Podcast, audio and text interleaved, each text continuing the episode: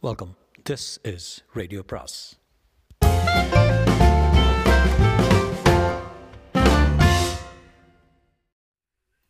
சுஜாதாவின் மீண்டும் ஒரு குற்றம் பாகம் இரண்டு ஒரு வாரத்தில் அந்த கேஸை ஏறக்குறைய மறந்தே போய்விட்டார்கள். வசந்த் டிவியை விட்டு கண்ணை எடுக்கவில்லை. ஒவ்வொரு நாளும் ஒவ்வொரு ஆசிய பெண்ணிடம் காதல் கொண்டான். ஒரு நாள் கொரியாவின் வாலிபால் கண்ணி மற்றொரு நாள் பாஸ்கெட் பால் வீராங்கனை பிரிதொரு நாள் நீச்சல்கார ஜப்பானி. கணேஷ் தினம் தினம் ஹைலைட்ஸ் மட்டும் பார்த்தான். எம் என் ஸ்ரீனிவாஸ் புஸ்தகத்தை படித்து முடித்துவது என்று முடித்து விடுவது என்று அதை படுக்கைக்கு பக்கத்திலே வைத்திருந்தான். அவ்வப்போது சிவப்பி ரகாச சாரி சிவப்பிரகாசத்தின் உயிரற்ற பார்வை கொஞ்சம் கொஞ்சம் உறுத்தும். கொஞ்ச நாட்களில் அதுவும் விலகிவிட்டது. ஒரு ஞாயிறு அன்று செங்கல்பட்டு போய் வந்தான். வசந்த் தண்ணீர் சேகரிக்க புதுசாக ஒரு பிளாஸ்டிக் பக்கெட் வாங்கி கொண்டான். ஒரு முறை இரண்டு பேரும் பாரிமுனைக்கு போய்விட்டு திரும்பி வந்தபோது டெலிஃபோன் ஒலித்து கொண்டிருந்தது.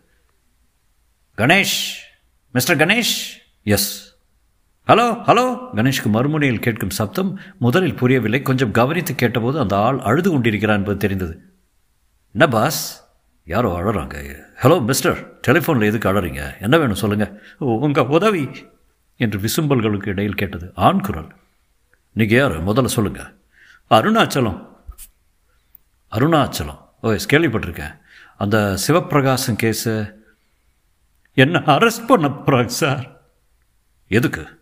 பெரியவரை கொலை பண்ணேனா? அப்படியா? சார் நான் செய்யலை சார்.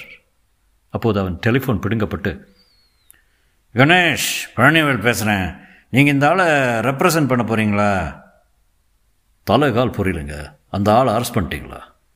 பண்ண போகிறோம் மாஜிஸ்ட்ரேட் ஆர்டர் இருக்கா? இல்லை நான் நான் நாற்பத்தொன்னில் அரெஸ்ட் பண்ண போகிறோம் இந்த ஆளுக்கு ஏறக்குறைய அது ஏறக்குறைய தெளிவாயிருச்சு. ஆளு தானே நீங்கள் சொன்ன அதே பத்தரை மணிக்கு அங்கே வந்திருக்கேன். கூர்க்கா பார்த்துருக்கான். வெளியே வெத்தலைப்பாக்கு கடைக்காரன் பார்த்துருக்கான். வந்து ஒரு பத்து நிமிஷத்துக்குள்ளே ஐயா சொல்லாமல் கொள்ளாமல் கிளம்பிட்டாரு. அதையும் கூர்க்கா பார்த்துருக்கான். மோட்டிவ் இருக்குது சொத்து. ஏகப்பட்ட பிரிண்ட்ஸ் கிடச்சிருக்கு. எடுத்துக்காதீங்க. நான் உங்கள் பொசிஷனில் இருந்தால் அந்த கேஸை தொட மாட்டேன். இதோ பேசுங்க. சார் சார் கணேஷ் சார் எனக்கு வேற யாரும் இல்லை. நான் செய்யலை சார். நான் வந்து பார்த்தபோது இறந்துருந்தார் சார். இறந்துருந்தாரா? அப்படின்னா அதை ஏன் நீங்கள் உடனே சொல்லலை போலீஸ்க்கு? அதான் சார் பெரிய தப்பு பட்டேன். ஏன்? பயத்தினால. என்ன பயம்? என்னை சந்தேகிப்பாங்களோன்னு பயத்தினால. இப்போ என்னாச்சு? உங்களை சங்கதிச்சு அரெஸ்ட்டும் கூட பண்ண போகிறாங்க சார் சார் என்னை விட்டுறாதீங்க சார். காப்பாத்துங்க. நான் ஒரு பாவம் அறியாதவன் சார். நான் செய்யலை. என்னை ஒரு முறை வந்து பார்த்தீங்கன்னா போதும் சார். ஐயோ ஐயோ என்ன தான் செய்வேன்? ராமச்சந்திரா என்னை வந்து ஒரு முறை போலீஸ் ஸ்டேஷனில் பார்க்க மாட்டீங்களா? அதுக்கு கூட கருணை கிடையாது உங்களுக்கு. கருணைன்னு இல்லை மிஸ்டர் நாங்கள் ஒரு கேஸை எடுக்கிறதா இருந்தால் அதுக்கு முதல்ல என எனக்கு கன்விக்ஷன் வேணும். அது இல்லாமல் நீங்கள் வாங்க சார் நடந்ததை சொல்கிறேன் அப்புறம் நான் என் வார்த்தையில் உங்களுக்கு நம்பிக்கை விடலைன்னா என்ன விட்டுருங்க சார் எந்த போலீஸ் ஸ்டேஷனில் இருக்கீங்க? கணேஷ் குறித்து கொள்ள என்ன பாஸ் அதே சிவபிரகா சிவபிரகாசம் கேஸ் தானே? என்றான் வசந்த். ஆமாம் அந்த அருணாச்சலத்தை அரெஸ்ட் பண்ணுறாங்க அது குய்யோ முறையோன்னு கூப்பாடு போடுது. நாம் அவனுக்கு உதவி செய்யணுமா? என்ன சொல்கிற உங்களுக்கு என்ன தோணுச்சே? கூவி கூவி அழறான் அவள். எத்தனை கொலகாரங்க அழுது பார்த்துருக்கோம் நான் கேஸ் எடுத்துக்கிறதுக்கு சொல்லலை. போய் பார்த்துடலாமான்ட்டு. போலீஸ்காரங்க என்ன சொல்கிறாங்க அவங்க கடமையை செஞ்சுருக்காங்க. பழனிவேல் முடிஞ்சு போன கேஸாக போய் பேசுகிறாரு பையன் நல்லா மாட்டிக்கிட்டு இருக்கான்னு தெரியுது.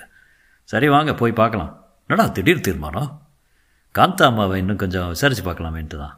காந்தா அம்மாவையா இல்லை அந்த அம்மா பொண்ணையா? என்ன வயசு?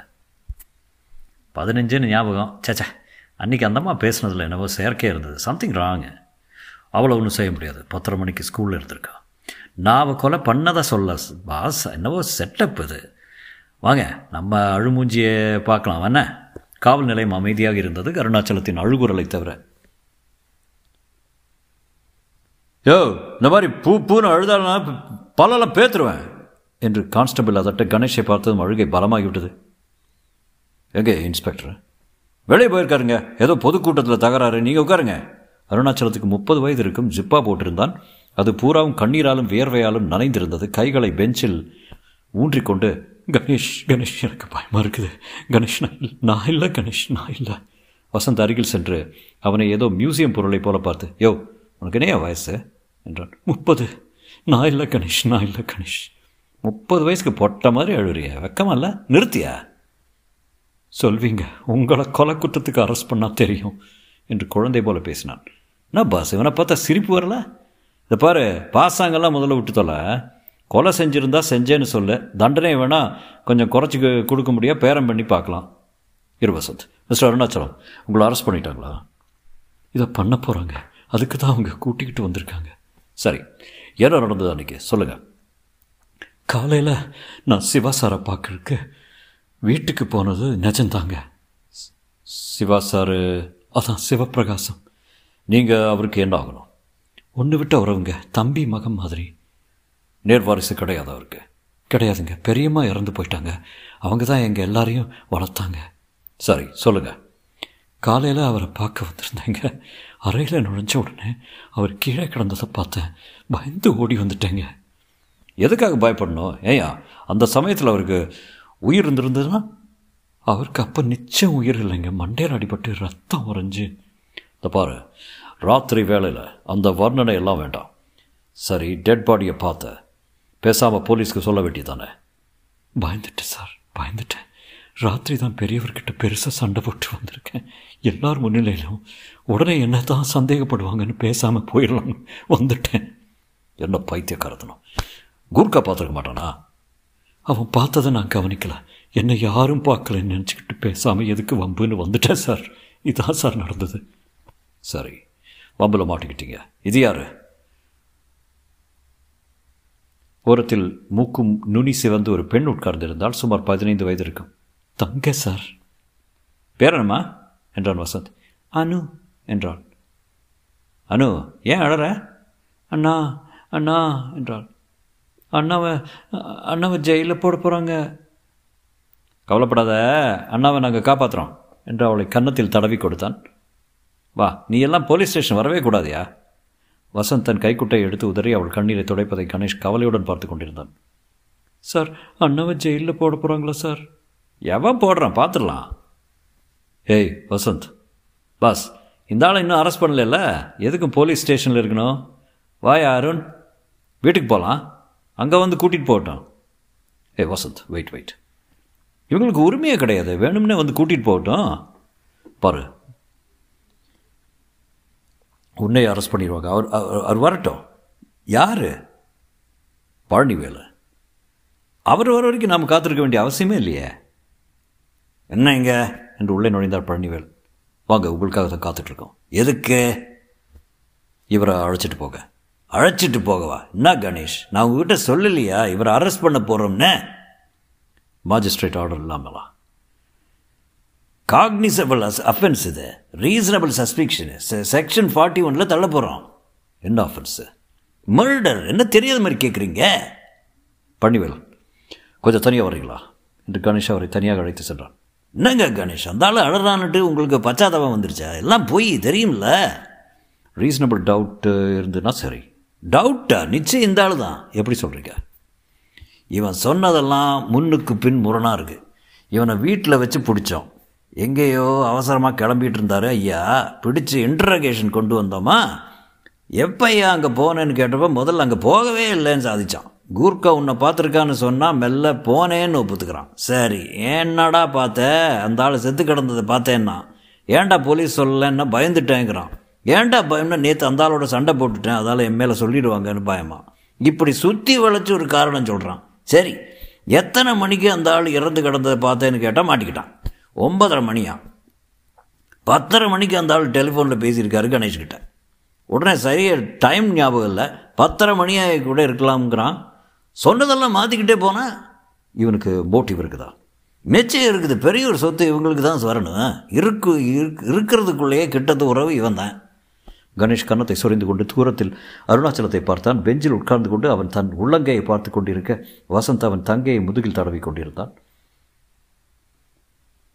அவன் சொன்னது ஒன்று கூட நேரம் இல்லை. அரெஸ்ட் பண்ணி கொஸ்டின் பண்ணிடுங்கன்னு டிசி சொல்லிட்டார். ஏய் வசந்த் இங்கே வா.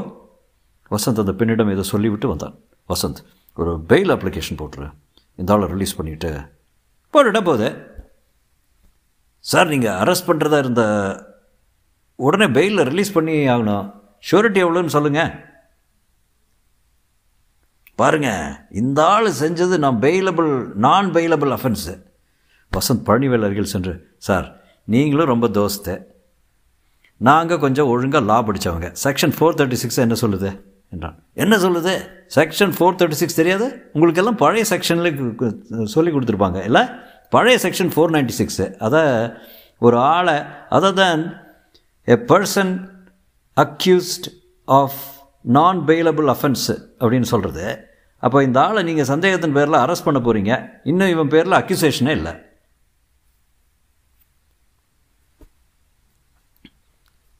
பெயில் கூட இல்லாமல் பர்சனல் பாண்ட் வாங்கிட்டு ரிலீஸ் பண்ணலாம். அதுக்கு உங்களுக்கு பவர் இருக்குது. நீங்கள் சொல்கிறதெல்லாம் பெயிலபிள் அஃபென்ஸுக்கு தான் ஐயா. கொலைக்குற்றம் நான் பெயிலபிள் கொலைக்குற்றம் செய்ததாக சந்தேகப்படுறதுக்கு பெயிலபிள் கல்கட்டா ஹைகோர்ட்டில் ஒரு கிளாசிக் ஜட்ஜ்மெண்ட்டே இருக்குது.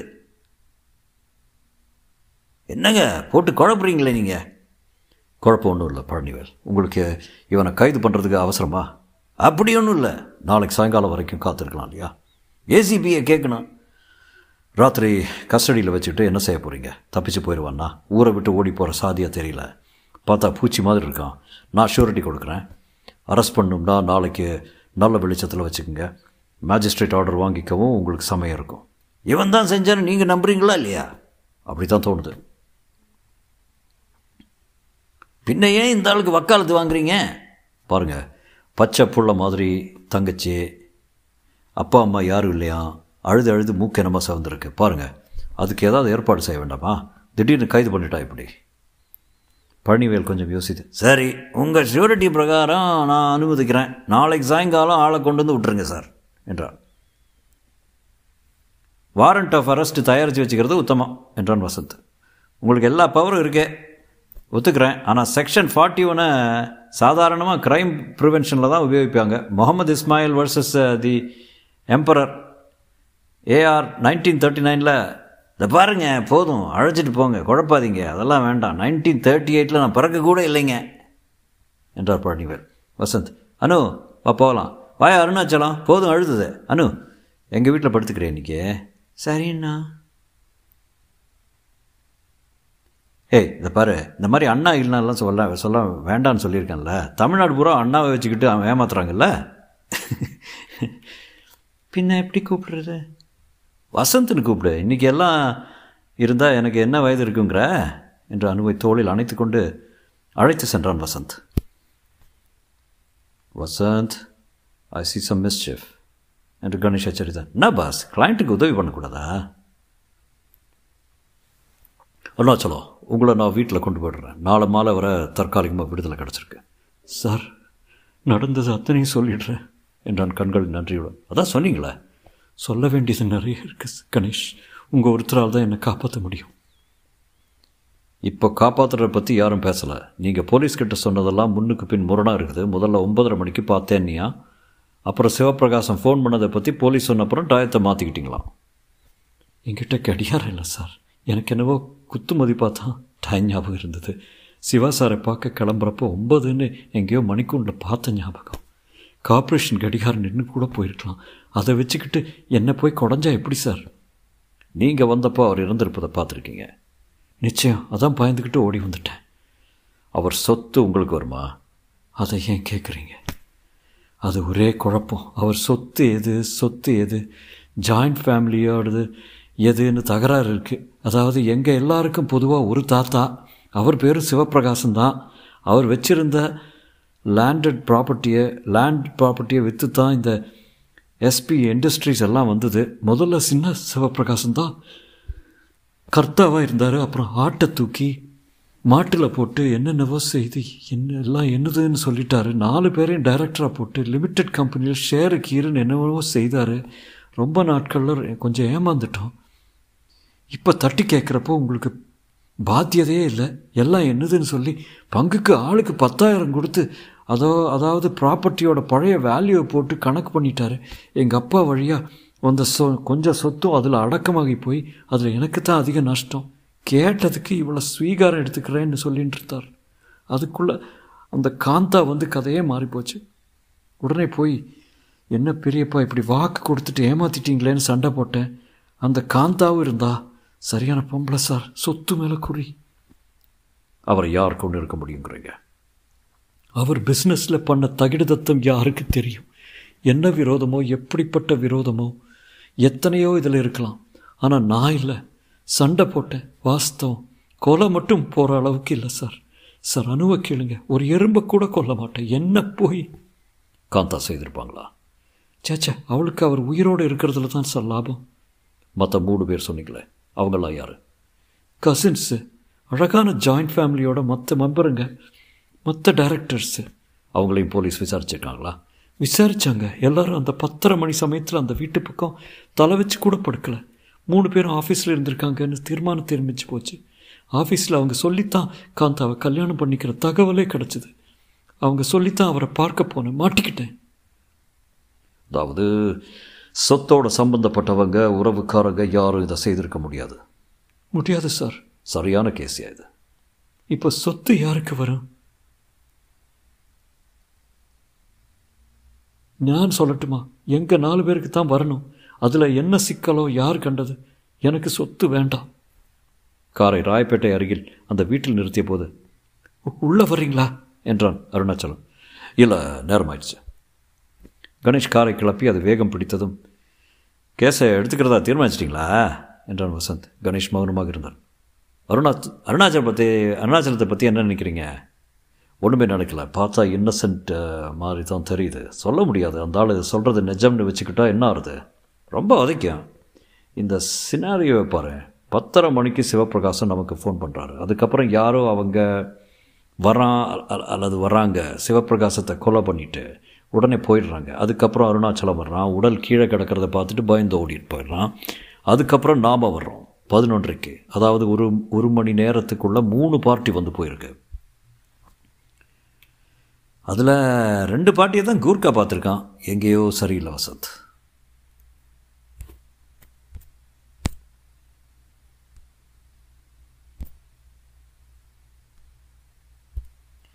மறுதினம் காலையிலிருந்து கணேஷ் செயல்படுவதில் வினோதங்கள் இருந்தன. வசந்திடம் காரணம் சொல்லாமல் சில காரியங்கள் செய்ய சொன்னான். முதலில் ராயப்பேட்டையில் அந்த அருணாச்சலத்தின் வீட்டுக்கு போகலாம் என்றான். மவுண்ட் ரோடு வெல்லிங்டனில் திரும்பி ஓடியன் வழியாக சென்று ஆஸ்பத்திரியை கடந்ததும் ஏய் வசந்த் நிறுத்து என்றான். ஏன் பாஸ் அங்கே போக வேண்டாமா? வேண்டாம். அனு எப்படி இருக்குன்னு ஒரு நட போய் விசாரிச்சுட்டு வந்துடலாமேன்னு. வேண்டாம்.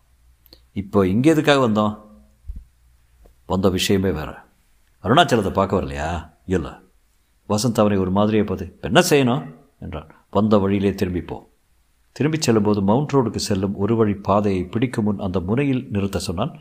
ஏன் பாஸ் குதிரை வண்டி விசாரிக்கணுமா? ஓரத்தில் பார்க் பண்ணிட்டு காத்துரு. வந்துடுறேன் என்று சட்டென்று இறங்கிக் கொண்டு அந்த முனையில் பூங்கா போல பாசாங்கு பண்ணி கொண்டிருந்த இடத்தை நோக்கி நடந்தான். வசந்த் சிகரெட் பற்ற வைத்துக்கொண்டு அவன் போகும் திசையை பார்த்து கொண்டிருந்த போது பள்ளிக்கூட சிறுமிகள் சீருடையுடன் விரைவாக நடந்து செல்வது அவன் கவனத்தை ஈர்த்தது. அதில் ஆழ்ந்திருந்த போது கணேஷ் உடனே வந்து விட்டான். என்னாச்சு? போன காரியம் ஆகலை. போன காரியம் என்ன? அப்புறம் சொல்கிறேன் என்ன பாஸ்? ரொம்ப மர்மமாக வேலை செய்கிறீங்க? மனசுக்குள்ள ஒரு தியரி வச்சுருக்கேன். அதை இன்னும் உங்ககிட்ட விவாதிக்கிற நிலமையில இல்லை. இப்போ எனக்கே சற்று குழப்பமாக இருக்குது. இப்போது இப்போ எங்கே போகணுங்கிறீங்க? காந்தா பிரின்சிபலாக இருக்கிறாளே அந்த கான்வென்ட் பள்ளிக்கு. ஹோலி கிராஸு எங்கே இருக்குது தெரியுமா? என்ன பாஸ் வசந்துக்கு உருப்படியாக தெரிஞ்ச ஒரே விஷயம் இந்த மாதிரி பெண்கள் பள்ளிக்கூடங்கள் எங்கே இருக்கிறதுன்னு தானே? இந்த ஏரியாவில் ஒரு முஸ்லீம் பெண்கள் பள்ளி இருக்குது தெரியுமா? பள்ளி நுங்கம்பாக்கத்தில் இருந்து காம்பவுண்ட் சுவர்கள் உயரமாக இருந்தன இரு இருக்கும். செல்வாக்கு உள்ளவர்கள் சேர்க்கும் பள்ளி போலும். வாசலில் கொத்து கொத்தாக கார்கள் காத்திருக்க வெளிர் பச்சையில் ஸ்கர்ட்டும் வெள்ளை சட்டையும் அணிந்து கணக்கில்லாத பெண்கள் உள்ளே ஆரவாரமாக நுழைந்து கொண்டிருந்தார்கள். வாசல் நிறுத்திவிட்டு வசந்த் முத முதல்ல கேர்ள்ஸ் ஸ்கூலில் இப்போ தான் நுழையிறேன் பாஸ் என்றான். பொய் சொல்லாத நுழைய அனுமதி தர்றாங்களா பார்க்கலாம். யாருங்க? காந்தா அம்மாவை பார்க்கணும். பார்வையாளர்களுக்கு தனியாக நேரம் இருக்குதே. அது எப்போ ராத்திரியா? இல்லை பத்தரை மணிக்குங்க. என்னங்க அட்மிஷனா? எல்லாம் முடிஞ்சிருச்சுங்களே? மந்திரிப்பா சீட்டு கேட்டு அனுப்பிச்சிருக்காரு. பத்தரை மணிக்கு மேலே தாங்க அனுமதி? ஏப்பா மந்திரி ஆளுங்களுக்கு கூட அனுமதி இல்லையா? என்ன மந்திரிங்க? கணேஷ் குறுக்கிட்டு இல்லைங்க நாங்கள் பத்தரைக்கே வரோம் என்றான். பார்ட்டி யாருன்னு சொன்னீங்கன்னா? பரவாயில்லைங்க நேரத்தில் வரோம். வசந்த் வா என்றான். காரில் இதை பாரு பொய் சொல்கிறது உனக்கு வழக்கமாகவே போயிடுச்சு பொய்யை ஒரு அளவோட பிரயோகிக்கணும் என்றான். பொய்மையும் வாய்மையடி வாய்மை இடத்த புரை தீர்ந்த நன்மை பயக்குமெனின் வள்ளுவர் சொல்லியிருக்காரு. அவர் என்ன வேணால் சொல்லிட்டு போகட்டும். நீ கணேஷ் சொல்கிறது கேளு. இப்போ என்ன? இன்னும் முக்கால் மணி இருக்குது இங்கேயே காத்திருக்கலாம். ரொம்ப உத்தமம். அடடா. பதினஞ்சு பதினாலுமா? எத்தனை மலர்கள். ஒவ்வொருத்தையும் ஸ்கர்ட் போட்டுக்கிட்டு ஷர்ட் போட்டுக்கிட்டு வர்றதே எக்ஸைட்டிங் இல்லை? அதை பாருங்கள் இந்த பொண்ணு நிச்சயம் பேஸ்கெட் பால் ஆடும். ஏய் வசந்த் என்று அதட்டினான். சாரி நீங்கள் பாட்டுக்கு ஏதாவது புஸ்தகத்தை வச்சு படிச்சுட்ருக்கீங்க. படிச்சிட்டு இருக்கீங்க பத்தரை மணிக்கு அவர்கள் உள்ளே போய் மரநிழலில் காத் காரை நிறுத்தினார்கள். எல்லா பெண்களும் எங்கே என்பது போல அந்த இடம் முற்றிலும் அமைதியாக இருந்தது. ஒரு நட பாத்ரூம் எட்டி பார்த்துட்டு வந்துடணும். பெண்கள் பள்ளியில் பாத்ரூமில் என்னெல்லாம் எழுதியிருப்பாங்கன்னு என் ஃப்ரெண்டு ரிசர்ச் பண்ணிகிட்ருக்கான் பிரின்சிபலின் அறைமுகப்பில் உட்கார்ந்திருந்த மலையாள பெண் அவர்களை சந்தேகத்துடன் பார்த்து is it admission no something personal பேரு சொல்லுங்க கணேஷ் தன் பெயரை சீட்டில் எழுதி உள்ளே அனுப்பிவிட்டு சுற்றிலும் பார்த்தான் அலமாரி முழுவதும் பள்ளிக்கு கிடைத்த கேடயங்கள் நெருக்கமாக அடுக்க வை அடுக்கி வைக்கப்பட்டிருந்தன சுவரில் காமராஜ் ஏதோ ஒரு கட்டடத்துக்கு அடிக்கல் நாட்டிக் கொண்டிருந்தார் நேரு ஒரு சில குழந்தைகள் தோளில் கை போட்டுக்கொண்டு உற்சாகமாக உள்ளே நுழைந்து கொண்டிருந்தார் கரும்பால் பலகையில் அறிவிப்புகள் அன்றைய பொன்மொழிகள் எல்லாம் எழுதியிருக்க யாருக்கோ சமயம் இருந்து ரோஜா ரோஜாவாக அலங்காரம் வேறு வைத்திருந்த வரைந்திருந்தது. கண்ணாடி போட்டு பூட்டிய பலகைக்குள் ஆசிரியர்களின் டியூட்டி டைம் டேபிள் இருந்தது. கணேஷ் அதை சற்று கூர்மையாக பார்த்தான். வசந்த் என்னைக்கு அந்த சம்பவம் நடந்தது? பத்தாம் தேதி நினைக்கிறேன் ஏன்? சரியா கிழமை பார்த்து அன்னைக்கு காந்தாவுக்கு என்ன கிளாஸ் இருந்ததுன்னு இதில் பார்த்துரு என்று தாழ்வாக சொன்னான். உங்களை கூப்பிடுறாங்கோ? இருவரும் உள்ளே சென்றார்கள். நீங்களா? இஎம் செக்ரட்டேரியட்டில் ஒரு கணேஷ் இருக்கார். அவர் நினச்சேன்? அவள் முகம் சற்று கடுமையாகியது. என்ன வேணும் உங்களுக்கு? போலீஸ்க்கு எல்லாம் சொல்லியாச்சு. எத்தனையோ கேள்விகள் கேட்டாச்சு. எனக்கு அந்த சம்பவத்தை மறக்கணும். மறக்க விட மாட்டீங்க போல இருக்கே. நாங்கள் போலீஸ் இல்லைங்க. மிஸ்டர் அருணாச்சலம் சார்பாக வந்திருக்கோம். அருணாச்சலம் தான் அதை செஞ்சிருப்பான். எப்படி அவ்வளோ நிச்சயமாக சொல்கிறீங்க இதை பாருங்க. எங்கிட்ட இருந்து வார்த்தைகளை பிடுங்காதீங்க. அந்த மனிதர் என்னை கல்யாணம் செய்துக்கிறதா இருந்தார். எனக்கு கல்யாணத்தில் ஏதும் பண நோக்கம்னு அவர்கள் அவங்களுக்கெல்லாம் நினச்சிட்டு இருக்காங்க அவங்கெல்லாம் நினச்சிட்ருக்காங்க. நான் இல்லைன்னு சொல்ல வரல. நாற்பது வயசுக்கு மேலே வேறு எந்த நோக்கம் இருக்க முடியும். பணம் மட்டும் இல்லை செக்யூரிட்டி எனக்கு வயசு வந்த பொண்ணு ஒருத்தி ஒருத்தி இருக்கா. இந்த பள்ளிக்கூடத்துக்கு பேர் தான் பெத்த பேர். சம்பளம் அதிகம் கிடையாது. பத்து ரூபாய் இன்க்ரிமெண்ட்டுக்கு செக்ரட்டரி கிட்ட கொஞ்சம் கெஞ்சணும் என் புருஷன் கார் கார் ஆக்சிடெண்ட்டில் இறந்தே போய்விட்டார். பெரியவருக்கு பிரிட்ஜ் ஃப்ரெண்டு விசாரிக்க வந்தவருக்கு என்னை பிடிச்சி போயிடுச்சு ப்ரப்போஸ் பண்ணார் ஒத்துக்கிட்டேன். ஆனால் அவரை கல்யாணம் தான் பண்ணிக்க இருந்தேனே தவிர கொலை செய்ய இல்லை அவர் இறந்து போகிறதால எனக்கு என்ன சார் லாபம்? நாவல்களில் வர்ற மாதிரி வில் எழுதி வச்சுட்டு அதுக்கப்புறம் தான் கொலை செய்வாங்க? நான் அது எதுவும் சஜஸ்ட் பண்ண வரல மிஸ்ஸஸ் காந்தா. நீங்கள் நிஜமாகவே அருணாச்சலம் கொலை செய்வான்னு நினைக்கிறீங்களா? செய்திருக்கலாம்னு தான் சொன்னேன். அருணாச்சலத்தை பற்றி எனக்கு அவ்வளோ தெரியாது. அவன் பெரியவர்களோட சண்டை போட்டபோது நீங்கள் கூட இருந்ததாக சொன்னானே. உண்மைதான். காய்ச்சி காய்ச்சின்னு சத்தம் போட்டான். அவங்க குடும்பத்து விவகாரம் என்னவோ எனக்கு புரியல. அவன் அப்பன் சொத்து எதையோ இவர் பறிச்சுக்கிட்டாராம். கேட்கவே நல்லா இல்லை. அவங்களுக்கெல்லாம் அவர் சொத்து மேலே தான் ஆசை. என்னை கல்யாணம் பண்ணிக்கிறதா சொன்னதும் அவங்களுக்கு பயம் வந்துருச்சு. எல்லாம் எனக்கே போயிடும்னு. என் கூட சமாதானமாக ஏதாவது ஒப்பந்தம் செய்திருக்கலாம். செய்திருந்தா அவங்களுக்காக நானே வாதாடிப்பேன். இப்போ அதெல்லாம் அகாடமிக் இன்ட்ரெஸ்ட் தான். என்ன ஆகும்? சொத்து யாருக்கு போகும்? இந்த மர்டர் சால்வ் ஆகிற வரைக்கும் எதுவும் செய்ய முடியாதுங்க. ஏதோ ஜாயிண்ட் ஆஃப் ஜாயிண்ட் ஃபேமிலி ட்ரஸ்ட்டுன்னு இன்கம் டேக்ஸ் கதை பண்ணிக்கிட்டு இருக்க இருந்திருக்காரு. நேர்வாரிசு யாரும் இல்லை. அது இருக்கட்டும். நீங்கள் அவங்கன்னு கூப்பிடுறது யாரை? அதாங்க டைரக்டர்ஸ் நாலு பேர் இருக்காங்களே உறவுக்காரங்க. எல்லாம் ஒன்று விட்ட உறவு தான் ஒருத்தன் பெரியப்பா பெரியப்பாம்பான் சித்தப்பாம்பான் மாமாம்பா ஒரே குழப்பம். அதெல்லாத்தையும் ஒரு வழியாக விட்டு தொலைச்சாச்சு. போலீஸ்காரங்க உங்களை கிளியர் பண்ணிட்டாங்களா? பின்ன ஒம்பதுலேருந்து பன்னிரெண்டு வரைக்கும் ஸ்கூலில் இருந்தேனா? எத்தனை சாட்சி? அதை விசாரிச்சாங்களா? ஓ எஸ் துப்புரவாக விசாரித்தாங்க பத்தரை மணிலேருந்து கிளாஸ் எடுத்துகிட்டு இருந்தேன் அந்த கிளாஸ் பொண்ணுங்களே கூட விசாரித்தாங்க சரி ரொம்ப நன்றிங்க. வரட்டுமா? வாங்க நிச்சயம். ஆனால் இந்த கேஸ் தலைவலியை மறுபடியும் என்கிட்ட கொண்டு வராதீங்க. இல்லைங்க சும்மா உங்கள் ஸ்கூலில் உள்ளவங்களை பார்க்கவே வரலாம். இல்லை வசந்த் ஆமாம் ரொம்ப நல்லா இருக்குது எல்லாமே. நீங்கள் கட்டியிருக்கிற பட்டுப்புடவை உட்பட என்றான் வசந்த். தேங்க்ஸ் என்று சற்றே பிரமித்து வெட்கப்பட்டாள் கணேஷ் மற்றவங்க பேர் தெரியுமா உங்களுக்கு? என்று கேட்டான். பெரியவர் எல்லாரையும் அட்டைன்னு தான் சொல்லுவார். அருணாச்சலம் பாலகிருஷ்ணன் பாபு அப்புறம் வந்து அவன் பேர் என்ன? பக்தன் தாடியெல்லாம் வச்சுக்கிட்டு மௌன விரதம் கூட இருந்துக்கானே. என்னமோ சாமி. சரியாக ஞாபகம் இல்லை. அவங்கள யாரும் இந்த காரியத்தை செய்திருக்க முடியுமா? யார் வேணால் செய்திருக்கலாம். எல்லாருக்கும் மோட்டிவ் இருக்குது எல்லாருமே சேர்ந்து கூட செய்திருக்கலாம். ஆனால் அந்த அருணாச்சலம் ஒண்டி தான் அன்றைக்கி வீட்டுக்கு போயிருக்கிறான். பழனிவேல் சொன்னார் மற்றவங்க அந்த சமயத்தில் ஆஃபீஸில் இருந்திருக்காங்க. அருணாச்சலம் இல்லைன்னா வேறு யாரும் இருக்க முடியாதுன்னு முடிவுக்கு வர்றாப்புல தான் கேஸ் இருக்குன்னு சொன்னாங்க. வரங்க. வசந்த் வெளியே நடக்கும்போது கொஞ்சம் இருங்க பாஸ் த்ரோபால் விளையாடுது. பார்த்துட்டு வந்துடுறேண்ணே என்றான் சி வா. சரி இப்போ என்ன செய்யணும்? அந்த டைம் டேபிளை பார்த்தியா அதெல்லாம் நீங்கள் பார்த்துங்க டைம் டேபிள் எடுத்துக்கிட்டே வந்துட்டேன். திருடிட்டியா? பிடுறா பூட்டி இருந்தது நோட்டீஸ் போர்டு அண்ணம்மா கிட்ட ஒரு காப்பி வாங்கிட்டேன். அண்ணம்மா யார்? வெளியே கிளார்க்கு மலையாளம் சம்சாரிக்கணும்னு குறைச்ச குறைச்சக்க அறியானே? அந்த பொண்ணு பேனாவை ஜாக்கெட்டில் குத்திருந்தா சரி சரி உன் தீர செயலெல்லாம் வேண்டாம் இப்போது அட்டவணை கிடச்சிது இல்லையா? கிடச்சிது. அடுத்த ஸ்டெப் என்ன? மற்ற உறவுக்காரங்களை பார்க்கணும். மூணு பேரையும். அவங்கள தான் போலீஸ்காரங்க கிளியர் பண்ணிட்டாங்களே பாஸ் பண்ணிட்டாங்க. அவங்களா இருக்க முடியாது தான் இருந்தாலும் போய் அவங்ககிட்ட பேசினா ஏதாவது கிடைக்கும் இல்லையா?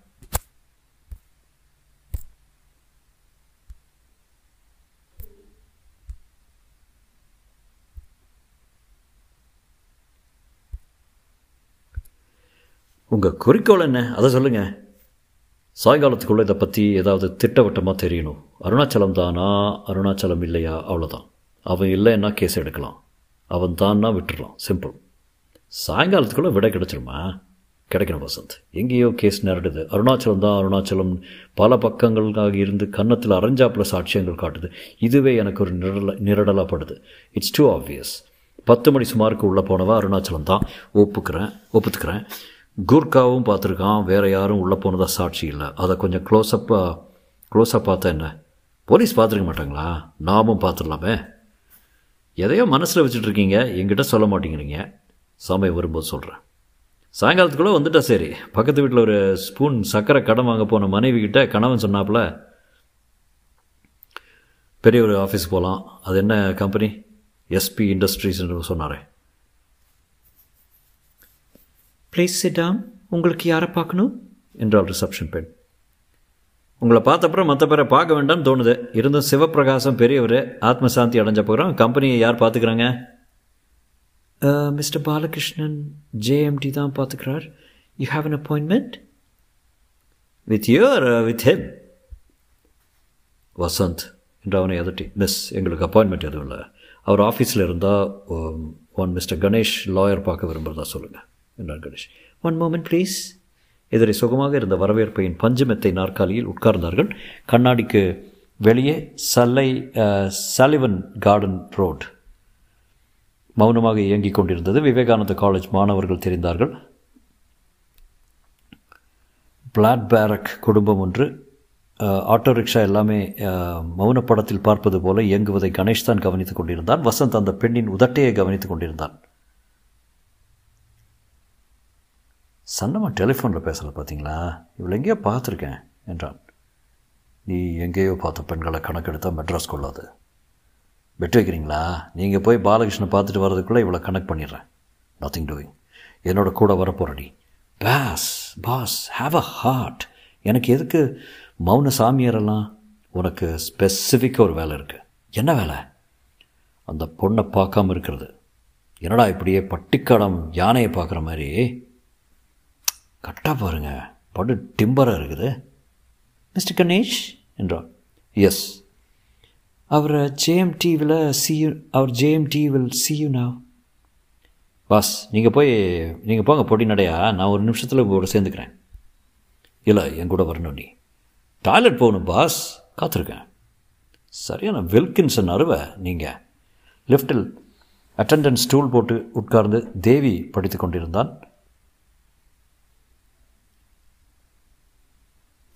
இந்த அம்மா எத்தனை நாள் இங்கே வேலைக்கு வேலையில் இருக்கு? ஒரு வருஷமாங்க. பேர்? தமயந்திங்க. டிவியில் கூட வந்திருக்காங்க. அதான் பார்த்துருக்கேன். என்று கணேஷை பார்த்தேன். போகிறப்போ அது டைம் கொடுப்பீங்களா? கிடையாது. ஐந்தாவது மாடி விஸ்தாரமாக மஸ்டர்ட் வர்ணத்தில் கார்பெட் அமைக்கப்பட்டு முழுவதும் ஏர் கண்டிஷன் செய்யப்பட்டு நவீனமாக இருந்தது. அறையின் முன்பகுதியில் இருந்த தாழ்வான மேசைக்கு அருகில் டைம் போன்ற பத்திரிகைகள் இருந்தன. சுவரில் மேற் புறத்தில் புதிதாக மாலை போட்டு சிவப்பிரகாசத்தின் படம் இருந்தது. கதவில் பெயர் பலகை சமீபத்தில் மாற்றப்பட்டிருக்கலாம் என்று தோன்றியது. இங்கும் ஒரு பெண் உட்கார்ந்திருந்தால் வசந்த் நான் மட்டும் உள்ளே போகிறேன் இந்த பொண்ணுக்கிட்ட பேச்சு கொடுத்து ஏதாவது விஷயம் இருந்தால் கிரகிச்சு வாங்கிக்க. முக்கியமாக என்ன வேணும்னா இந்த ஆஃபீஸுடைய அமைப்பு. சம்பவ தினத்தின் போது பாலகிருஷ்ணன் கோ எங்கே இருந்தாங்கங்கிற தகவல். பேசாமல் போங்க நான் பார்த்துக்கிறேன் கொஞ்ச நேரம் கழிச்சு உள்ளவா என்ன? பார்க்கலாம் தொடரும்